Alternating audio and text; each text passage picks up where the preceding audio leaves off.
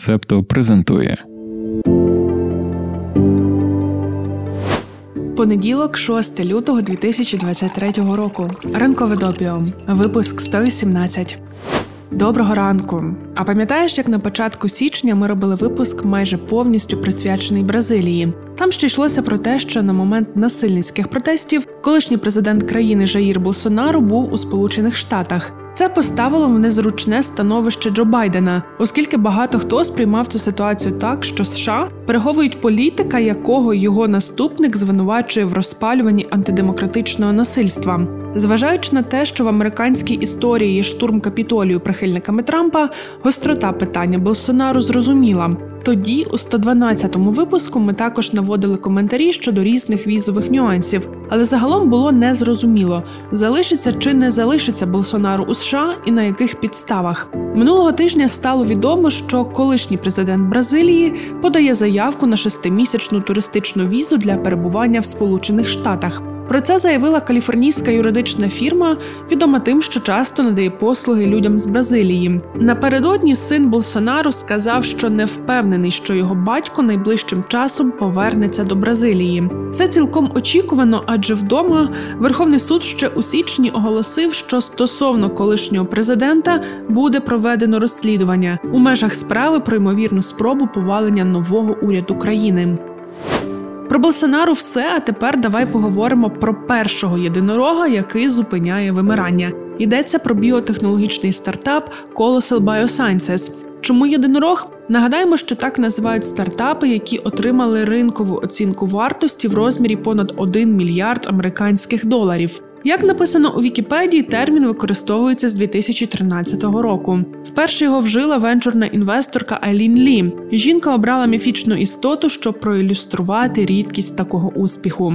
З єдинорогами розібралися. Тепер давай про зупинення вимирання. Ідея Colossal Biosciences полягає в тому, щоб, образно кажучи, воскресити вимерлих тварин. Компанію було створено у 2021 році. У березні 2022 було озвучено план генетично відтворити шерстистого мамонта. А у серпні тилацина він ж тасманійський тигр, який був оголошений вимерлим у 1930-х роках. Біотехнологічний стартап також оголосив, що місія компанії полягає в тому, щоб зберегти зникаючих тварин за допомогою технології редагування генів і використовувати тих самих тварин для зміни екосистем Арктики, що допоможе боротьбі зі зміною клімату. Минулого тижня компанія озвучила третю тварину, яку збирається повертати. Це не літаючий птах додом, який ще відомий як дронт Маврикійський. Із таким оголошенням також було оприлюднено новий раунд інвестицій на 150 мільйонів доларів. І з моменту запуску у вересні 2021-го стартап вже зібрав 225 мільйонів.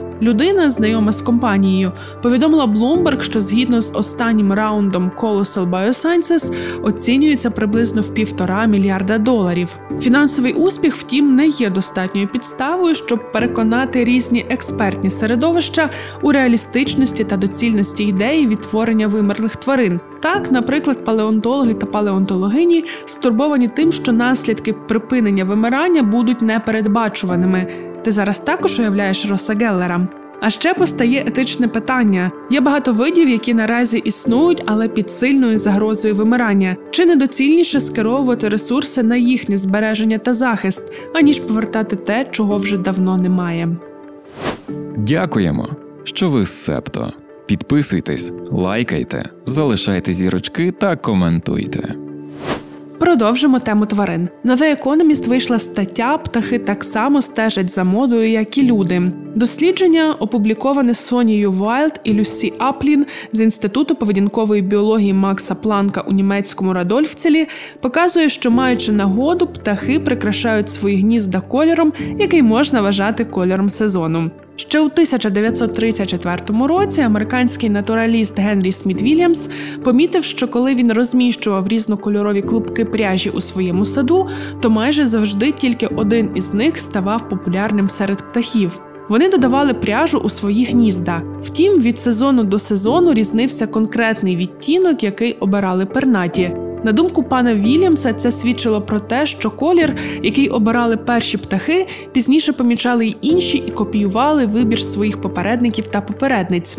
Докторки Вайлд і Аплін продовжили роботу американського натураліста. Науковиці натрапили на дослідження Вільямса у 2009 році, коли вивчали висновки наукової групи з університету Тулузи. Ця група визначила, що протягом будь-якого сезону розмноження блакитні синиці мали тенденцію включати одні ті самі трав'янисті рослини у свої гнізда, незважаючи на те, наскільки трави підходили для гніздобудування. Це також свідчило про наслідування моди. Прочитавши такий висновок, докторка Вайлд та докторка Аплін припустили, що птахи вивчають гнізда інших і копіюють їх. Тому вирішили повторно провести експеримент Генрі Сміта Вільямса, але цього разу, щоб зібрати деякі фактичні цифри. У лісі поблизу інституту науковиці стежили за птахами, що належать до популяції блакитних, великих і болотяних синиць. Більшість птахів у цьому лісі несуть транспондери, встановлені на них після того, як їх спіймали в туманні сітки. Що таке транспондер? Ми прочитали у Вікіпедії. Це засіб для ідентифікації тварин, об'єктів і навіть людей, де щитування даних відбувається безконтактним способом. Цю штуку можна використовувати як пусковий механізм для, наприклад, кормових автоматів, які розподіляють порції їжі у залежності від ідентифікаційного номера тварини. У березні 2021-го наукова група під керівництвом докторок Вайлд і Аплін розгорнула п'ять диспенсерів, заповнених вовною, а не їжею. Якщо що, то диспенсер це така штука, в якій міститься, наприклад, рідке мило або паперові рушники, пристрій для контрольованої видачі речовини, товару, рідини із заданою кількістю, об'ємом чи вагою. Так от, кожен із диспенсерів у лісі із птахами містив нитки двох кольорів: помаранчевий і рожевий або синій і фіолетовий. Спершу диспенсери були налаштовані таким чином, що видавали вовну лише одного кольору. Так було, поки в одному із гнізд не помітили вовну з дозатора. У той момент інший колір також став доступним. Для контролю в окремій зоні встановили ще чотири диспенсери із вовною, кожен із яких видавав два кольори з самого початку. Того сезону на дослідних ділянках було побудовано 68 гнізд. 26 із них включали вовну з дозатора. 18 з 26 були створені після того, як обидва кольори стали доступними в усіх диспенсерах. 10 із цих 18 включали лише той колір вовни, який обрав перший будівник гнізда. Щодо контрольної зони, де диспенсери видавали відразу по два кольори, там було побудовано 8 гнізд. Усі вони містили суміш кольорів. Науковиці роблять висновок, що синиці слідують заданому тренду під час гніздобудівництва. Чому так стається, залишається незрозумілим. Німецькі біологині припускають, що законодавцями моди стають старші птахи. Еволюція сприяє тому, що молодші їх копіюють. Вільямс у 1934-му припускав, що початковий вибір кольору птахами є довільним.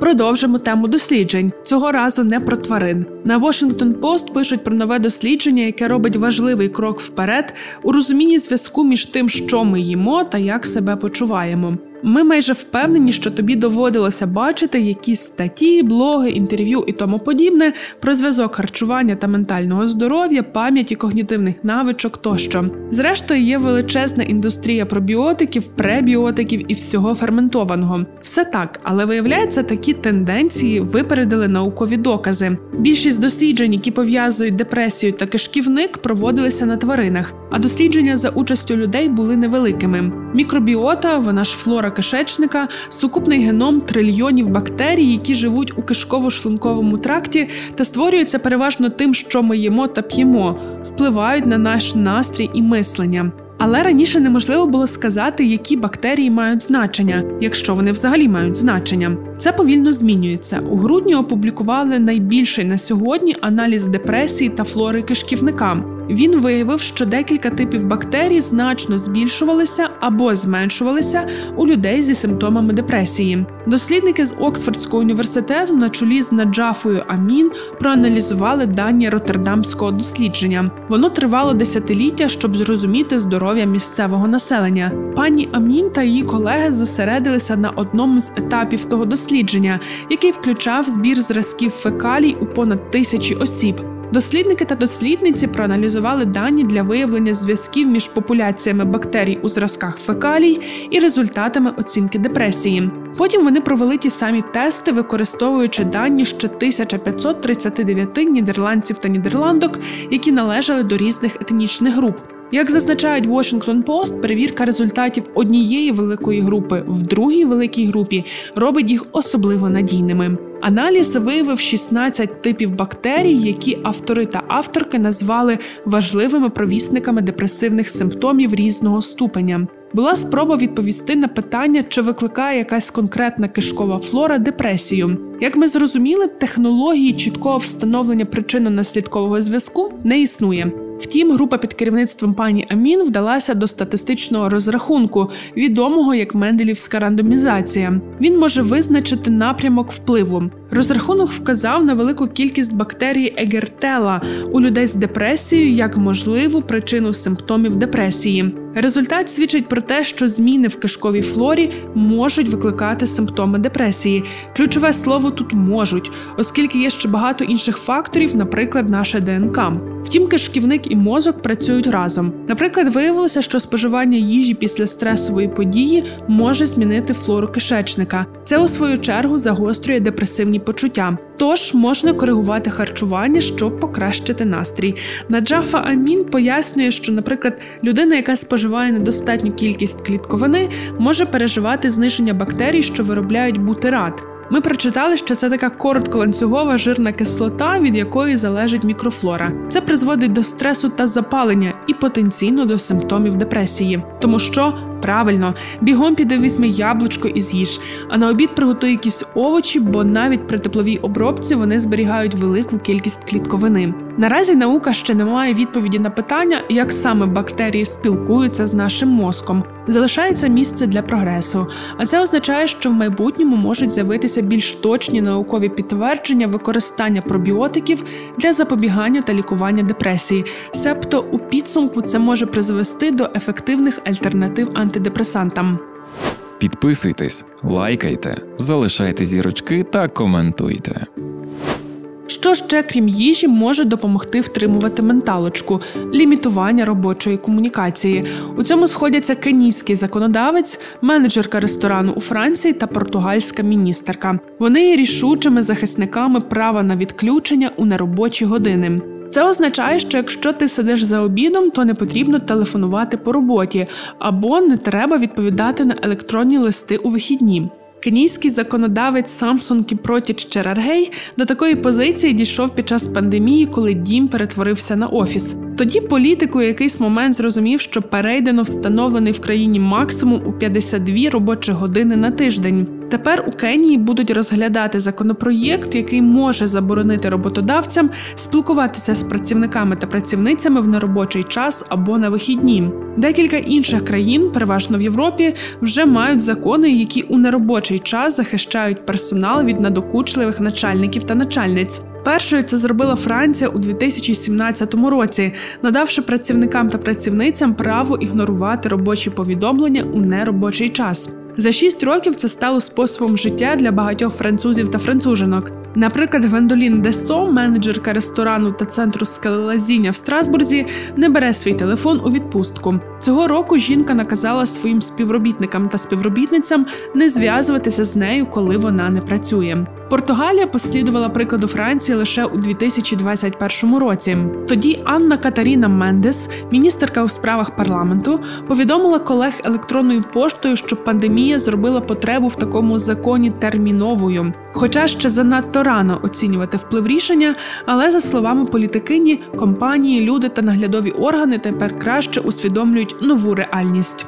Специфіка законів про право на відключення відрізняється від країни до країни. У Бельгії це право надано чиновникам та чиновницям. Португальські правила застосовуються до компаній із понад 10 людьми в штаті, а порушників і порушниць карають штрафами. У Кенії планують зробити так. Якщо працівник чи працівниця відповідає роботодавцям у неробочий час, то за це буде додаткова винагорода. Водночас люди будуть захищені від покарань, якщо вирішать ігнорувати якийсь мейл чи дзвінок від керівництва. Подібні практики є також в деяких канадських провінціях. А от у США та Індії дебати на тему права на відключення не знайшли широкого розголосу. До речі, про здоров'я минулого тижня вийшов новий епізод подкасту Не мали дівки клопоту. Ведучі Оля і Соня мали черговий експеримент тиждень стабільної фізичної активності.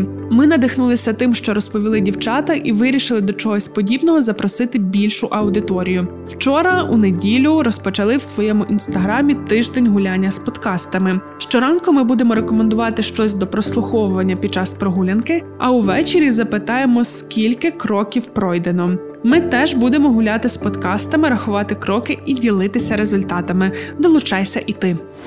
Ми розповіли майже все, що приготували на сьогодні. Нагадаємо, що чекаємо на твої коментарі. Не забувай також про лайки, зірочки та підписки. А тепер ще декілька коротких новин. Стіки до ранкової кави про події стисло. 了。Польщі лікарі відмовилися робити аборт постраждалі від зґвалтування 14-річній дівчині. Окрім того, що потерпіла неповнолітня, вона також має порушення розвитку. Дівчину зґвалтував її рідний дядько. Постраждала має довідку з прокуратури про вчинення щодо неї злочину. Цей документ у Польщі дає право на легальний аборт. Тим не менше, дві лікарні у Підлящі відмовилися надавати таку послугу, аргументуючи це застереженнями совісті. Міністр охорони здоров'я Польщі Адам Недзельський заявив, що був приголомшений цим випадком. Цитуємо: відмова в аборті для зґвалтованої 14-річної дівчини є неприпустимою. Кінець цитати. Розслідування справи триває. Австралія замінить портрет королеви Єлизавети II на своїй банкноті 5 австралійських доларів. Новий дизайн відображатиме та вшановуватиме історію корінної культури країни. На іншій стороні банкноти й надалі буде зображено австралійський парламент. Ще раніше, після смерті Єлизавети II, австралійська влада заявила, що зображення короля Чарльза III не замінить автоматично королеву на 5 австралійських доларах, адже колись Єлизавету II зобразили на банкноті через її особистість, а не монарший статус. Під тиском уряду талібів ООН доставляє в Афганістані частину продовольчої допомоги лише за допомогою чоловіків. Організація попередила про це громадськість, аби не виникло трактування, що така гуманітарна місія є дискримінаційною щодо жінок. Наразі це єдиний спосіб, що продовольча програма могла працювати в Афганістані, хоча ситуація в цілому є неадекватною. Сполучені Штати, ключовий донор цієї програми допомоги, стурбовані тим, що деякі агентства ООН розглядають модель надання допомоги виключно чоловіками, адже є ризик, що це може фактично перекрити доступ до допомоги нужденним жінкам. Посла США в Угорщині про урядові змі звинуватили в підриві традиційних цінностей, порушенні дипломатичних конвенцій і втручанні у судову систему. Юрист та правозахисник Девід Пресман є відкритим гомосексуалом. На дипломатичну службу до Угорщини він прибув із чоловіком та двома дітьми. Головний угорський проурядовий мовник засудив призначення Пресмана як цитуємо очевидну дипломатичну провокацію та назвав посла експертом з ЛГБТ прав. Гість одного з підконтрольних уряду телевізійних ток-шоу назвав Пресмана Мадам Посол. Сам дипломат сказав, що більш тривожним ніж особисті напади є напад на Сполучені Штати в угорських змі. Більшість із них або безпосередньо контролюються правлячою партією Фідес, або через її бізнес-союзників. Також має місце постійне перепрофілювання кремлівської пропаганди. Підконтрольні уряду Угорщини змі регулярно адаптують російські пропагандистські образи, публікують кремлівську дезінформацію та антиамериканську риторику. На цьому майже все. Ще скажемо, що на ресурсі Wired, який фокусується на тому, як технології впливають на культуру, економіку та політику, вийшов великий матеріал Кремлі заходить в чат. Там про телеграм дуже довгий текст репортажного формату з розповідями якоїсь чергової російської опозиціонерки. Ми не робили на нього огляд, але поінформуємо тебе про висновок. Цей месенджер небезпечний. Є прецеденти, що російські органи слідкують за переписками, навіть якщо це так звані секретні чати, нібито залізна функція Telegram із наскрісним шифруванням. Очікувано, але на цифровій безпеці наголошувати у наш час ніколи не буває забагато. Бережися і почуємося. Ви прослухали подкаст Ранкове допіо. Шукайте септо в соцмережах, діліться враженнями та розповідайте іншим.